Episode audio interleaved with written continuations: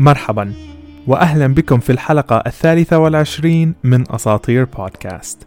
أنا عادل، وأسطورتنا اليوم قادمة من العراق، من بلاد ما بين النهرين، أرض بابل.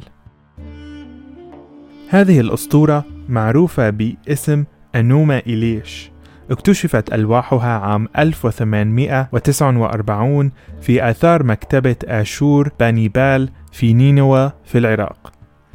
الأسطورة تتألف من سبعة ألواح فخارية مكتوبة باللغة البابلية. تعتبر ملحمة أنوما إيليش أحد أهم المصادر لفهم نظرة البابليين للوجود.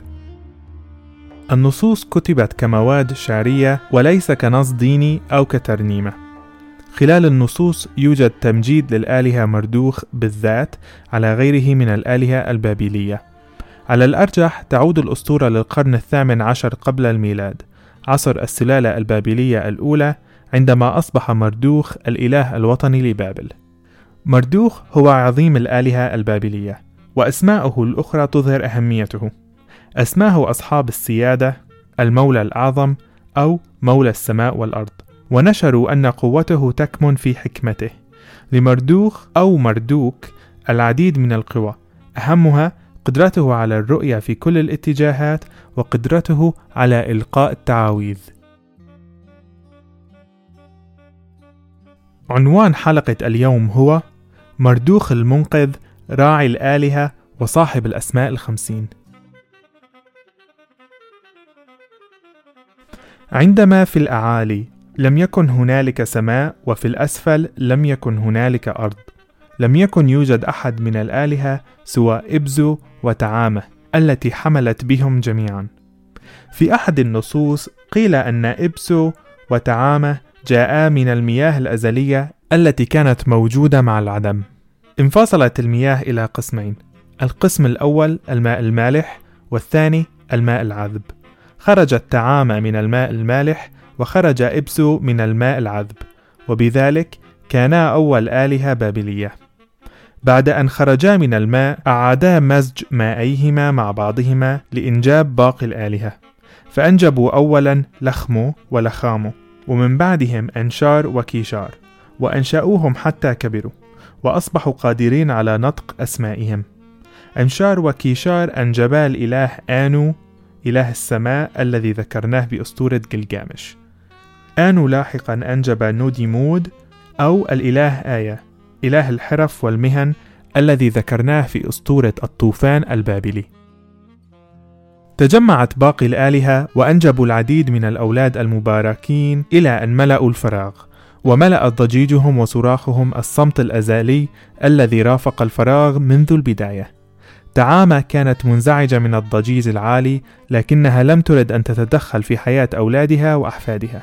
ولكن أبسو لم يستطع التحمل، وصرخ فيهم وطلب منهم الصمت لكي يستطيع أن ينام، ولكن للأسف لم يعره أحد أي اهتمام. واصلوا الاحتفال وإصدار الأصوات مما زاد من غضبه. لم يعلم ما يتوجب القيام به، فنادى على وزيره مومو إله الضباب. عندما جاء مومو أخبره أبسو بالمشكلة، وطلب منه أن يرافقه إلى عند تيامة لكي يجدوا حلا للضجيج. حلقا إلى أن وصلا إلى منزل تيامة. افتتح أبسو حديثه شاكيا تعبه وقلة نومه، ثم اقترح قتل كل الآلهة الجدد لكي يستطيع أن يعود إلى حياته السابقة الهادئة. صرخت تيامة في وجهه غاضبة بسبب بشاعة أفكاره، وطلبت منه أن يزيل الفكرة من باله، فمن المستحيل أن توافق على قتل أبنائها، وطلبت منه أن يتحلى بالصبر فهم أبنائه أيضا. مومو الوزير لم يتفق معها. انتهز الفرصة عندما كان أبسو وحيدا، وقال له: برأيي أن تيامة منهكة من هذا الضجيج مثلك، ولكنها خجلة ولا ترغب في أن توافقك الرأي، ولكنها تريد منك أن تتخلص منهم ومن ضجيجهم لكي تنعم بالراحة.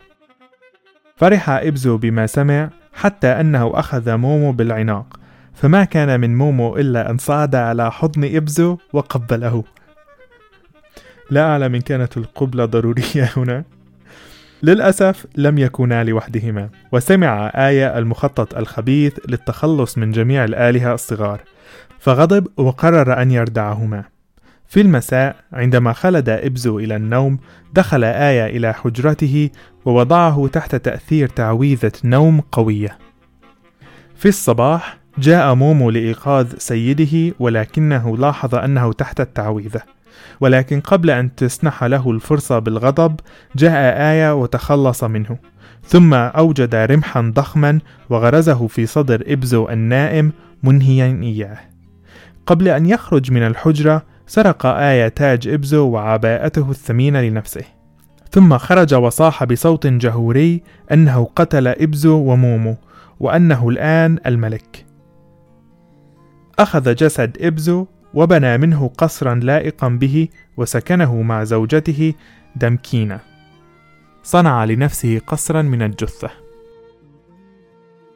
بدأ آية ودمكينة بالإنجاب وأنجبوا العديد من الآلهة، وكان مردوخ من بينهم. كان مردوخ شديد الحكمة، وعطته الآلهة الكثير من الهدايا، فعند ولادته ملأته الآلهة بالروعة. كان نظره ثاقبا وقوامه فخورا وقوته عظيمة. عندما رآه جده آنو أحبه كثيرا، وعلم أن مردوخ يمتلك ضعف البركة التي يمتلكها أي إله آخر. كان له أربع عيون وأربع آذان وفم يتنفس منه النار. كان الذهب يغمره من رأسه إلى أخمص قدميه. لم يجد آنو هدية مباركة للإله إلا الرياح الأربعة، وأعطاه إياها لكي يلعب بها. مع كل هذه البهجة والطفل الذي يلعب بالرياح، كان الضجيج أسوأ بكثير مما كان عليه. فاجتمع عدد من الآلهة وذهبوا إلى عند تيامة، وقالوا لها أن تساعدهم في إنهاء الضجيج، وذكروها أن آية قتل زوجها ووزيره بدون رحمة، والآن ازداد سوءهم. تفكرت تيامة فيما قيل لها، ثم وافقتهم الرأي وقالت أنها ستضع لهم حدا. بدأت بخلق جيش من الشياطين. كان هذا الجيش مكون من إحدى عشر شيطان، وهم الثعبان السام، يوشمجلة التنين الضخم، وموشماهو الثعبان الأعلى، وموشخوشو الأفعى الغاضبة، ولاهمو المشعر، وأوجالا وحش الطقس، وأوريديمو الأسد الغاضب، وكيرتابولو الرجل العقرب، وأومو دابروتو العواصف العنيفة، وكولولو الرجل السمكة، وكوساريكو الرجل الثور. ثم خلقت المزيد من الوحوش، وقلدت الإله كينغو منصب قائد الجيش وعطته الكثير من القوة، ولكي تضمن ولاءه تزوجته ونصبته ملكا، ثم أعطته ألواح القدر لتحميه من الشر ولتعطيه قدرة التحكم في الحياة. بدأت تيامة بتجهيز الجيش، ووصلت الأخبار لعند آية، وألقي عليه الخبر في حضرة أنشار. ملأ قلب آية الخوف، ولم يعلم ما الذي يتوجب عليه أن يفعل. أشار أنشار إلى آية وأخبره أن كل هذا يحصل لأنه قتل أبسو. ذكر آية جده أنه لو لم يفعل ذلك لقتل أبسو جميع الآلهة ولم يبقى منهم أحد. حضر آنو أحد أعظم وأقوى الآلهة، فطلبوا منه أن يذهب لعند تيامة ليقنعها أن تتوقف عن شن الحرب، لكن آنو كان قد رأى تيامة وعلم أنه لن يستطيع أحد أن يردعها، وكان خائفا بعض الشيء من جيشها، لكنه لم يرد أن يقر ذلك، فقال لهم أنه ليس الإله المناسب لهذه المهمة ويوجد من هو أكفأ منه. ثم أضاف وقال أنه لا داعي للقلق، فتيامة مجرد امرأة، وليس من المنطقي أن تنتصر على إله رجل. ذهل أنشار مما سمع، وخاب أمله بابنه آنو، فما كان منه إلا أن صمت وهز برأسه، مما جعل شعره يهتز من اليمين إلى اليسار. وبهذه الحركة جمع الأنوناكي، مجمع الآلهة البابلي. جلس أعضاء الأنوناكي صامتين، لا أحد يريد أن يتطوع بنفسه للقاء تيامة وجيشها. بعد بعض من الوقت وقف إنشار وقال: إن من سينتقم لنا هو صاحب العزم المتين الجريء في ساحة الوغي، إنه مردوخ الشجاع. ذهب آية لإحضار مردوخ ابنه، وفي طريقهم طلب منه أن يكون شجاعا أمام جده، وفعلا ملأ قلب الجد الإله البهجة حينما رأى مردوخ جاهزا مدججا بالسلاح جاهزا للمعركة. مثل مردوخ أمام جده وقال: يا أنشار، لا تصمت، افتح فمك لتسعد وتبتهج، فقريبا سوف تطئ عنق تيامة. فرد عليه أنشار: يا بني، يا صاحب الحكمة الواسعة، أسكت تيامة بتعويذاتك المقدسة، اذهب إليها على عربة العاصفة السريعة. لم يضع مردوخ أي وقت وهب بالرحيل، لكنه توقف قبل أن يذهب وقال: سأفعل، لكن على شرط.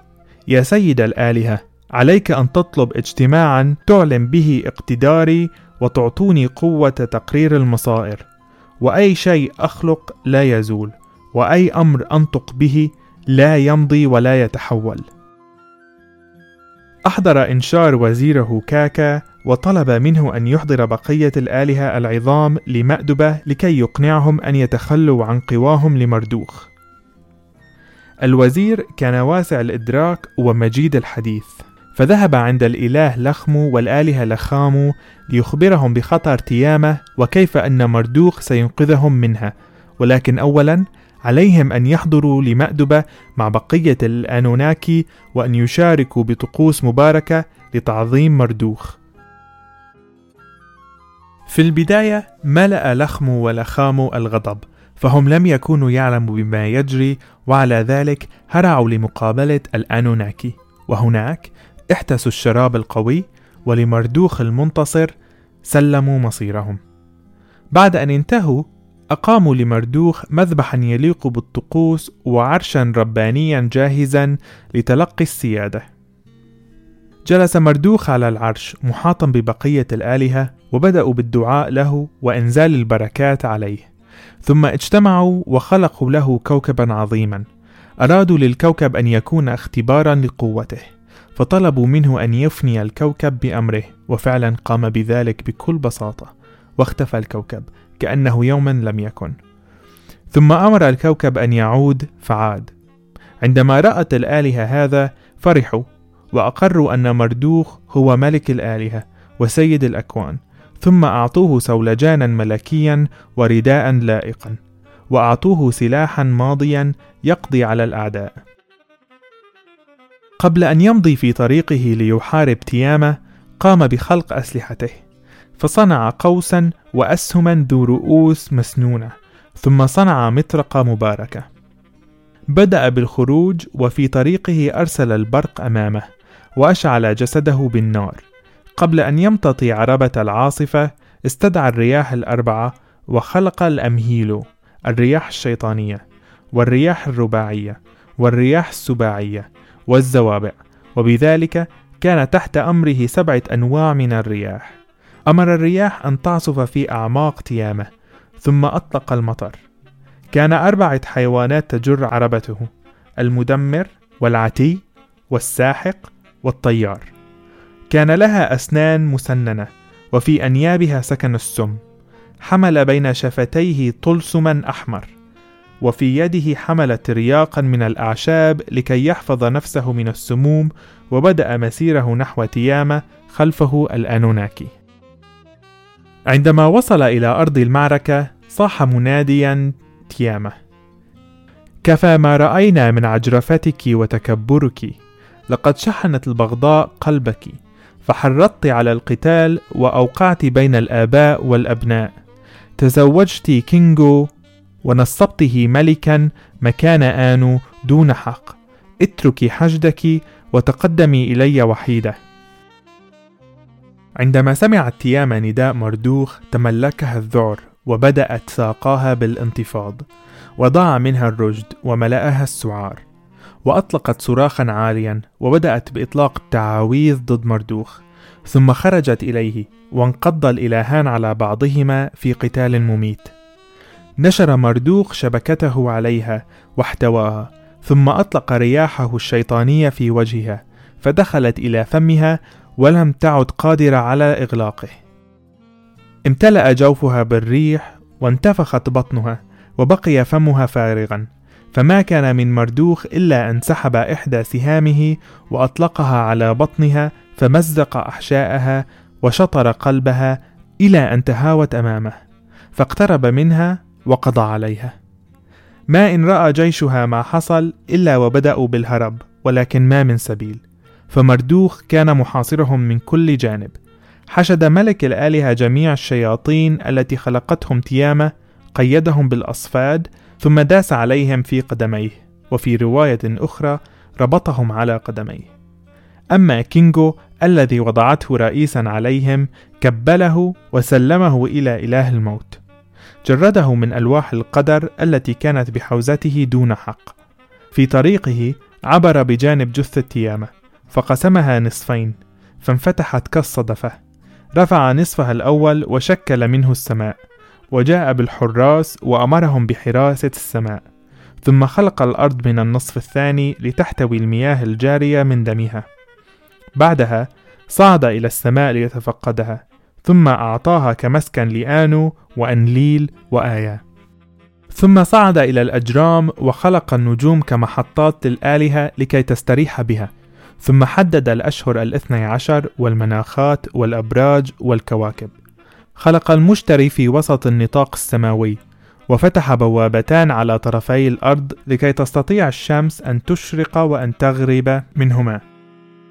ثم أخرج القمر وأوكله بالليل، وقال له: اطلع في كل شهر دون انقطاع مزينا بتاج، وفي أول الشهر عندما تشرق على كل البقاع ستظهر بقرنين يعينان ستة أيام، وفي اليوم السابع يكتمل نصف تاجك، وفي المنتصف من كل شهر ستغدو بدرا في كبد السماء، وعندما تدرك الشمس في قاعدة السماء أنقص من ضوئك التام وابدأ بإنقاص تاجك كما اكتمل، وفي فترة اختفائك ستسير في درب مقارب لدرب الشمس، وفي التاسع والعشرين ستقف مقابلا للشمس مرة أخرى.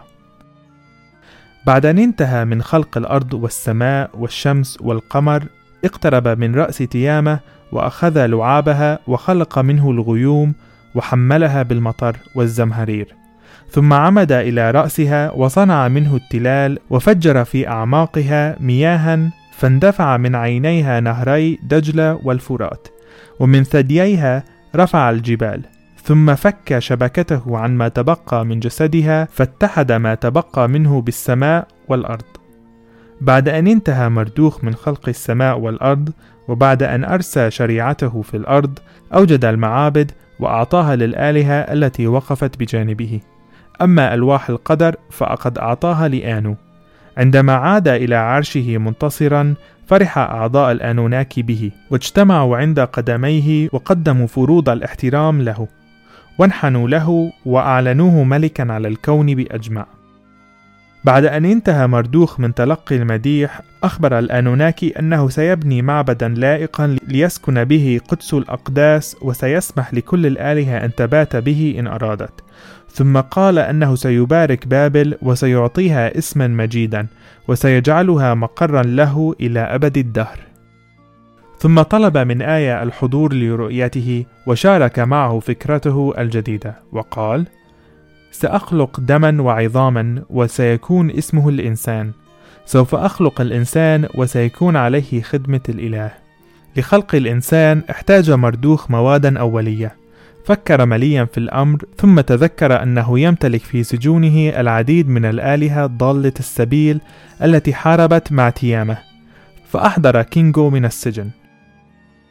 سابقا قلنا أنه سلمه لإله الموت، ولكن أظن هنا أن إله الموت سجنه ولم يقتله. كان كينغو مقيدا وعاريا ومغمورا بالذنب، قتله مردوخ وأخذ دمه وعظامه لصناعة الإنسان. ثم جمع الآلهة فقسمهم إلى فريقين، ثلاثمائة منهم في الأرض وثلاثمائة منهم في السماء، ثم نزل إلى الأرض واختار أفضل بقعة عليها وأمر الآلهة ببناء بابل.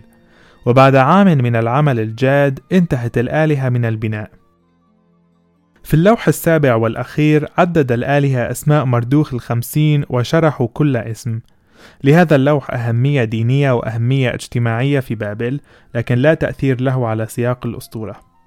في ختام اللوح السابع كتب: مردوخ هو النجم الساطع في السماء، اتخذ مكانه في نقطة الانقلاب المناخي، فارفعوا نحوه أبصاركم.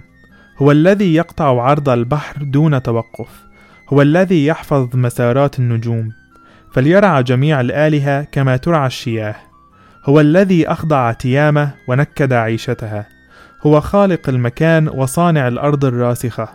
دعاه الأب أنليل بسيد الأرضين، وكل الأسماء التي دعاه بها الإيجيجي سمعها آية وابتهجت نفسه، ثم قال: هو الذي عظم أسماءه آباؤه سيكون نظيرا لي، ويكون اسم آية فيغدو قيما على حقوقي جميعا، ويغدو اسمه سيدا لقضائي. وأخيرا باسمه الخمسين الآلهة العظام دعوه، لأن أسماءه خمسين فجعلوه عظيما.